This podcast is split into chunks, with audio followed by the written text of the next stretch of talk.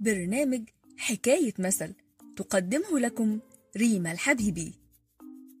في يوم من الأيام كان المفروض نمضي عقد مع عميل مهم جدا. ورغم إن كلنا كنا فرحانين لكن واحد من زمايلنا كان رافض بشدة وفضل يعترض ويعلق على بند معين موجود في العقد. وفضلنا نقول له يا ابني مالك إيه مشكلتك؟ خلينا نبدأ ونشتغل ونكسب فلوس.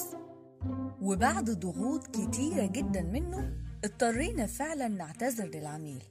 وعملنا اجتماع وقعدنا كلنا واتكلمنا. وكان رأيه يا جماعة أنا معترض على البند ده لأنه عامل بالظبط زي مسمار جحا. إحنا كده بنديله الحق إن هو يتدخل في شغلنا بسبب البند اللي هو حطه بإيده جوه العقد. عشان كده أنا أصريت إن إحنا نلغيه. وطبعا الكل علق. إيه حكاية مسمار جحا؟ ولأني كنت موجودة فطبعا بدأت أحكي لهم المثل. تعال أحكي لكم الحكاية. زمان جحا كان معذور في شوية فلوس فاضطر يبيع بيته كله لواحد من جيرانه.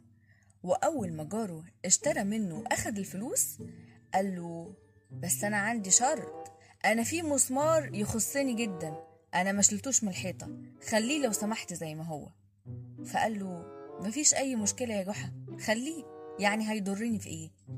وفات يوم واتنين وراح جحا وخبط عليه في عز الفجر وقال له صباح الخير.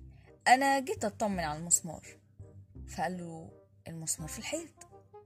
تاني يوم خبط عليه وقال له عامل إيه؟ أنا بس جاي أطمن على المسمار وأقعد جنبه. وفعلا دخل البيت وقعد جنب المسمار ويفوت يوم واتنين وتلاتة وكل ما يقول له أنت إيه اللي مقعدك هنا يا جحا؟ ده بيتي. فيقول له أنا قاعد جنب مسماري إيه المشكلة يعني؟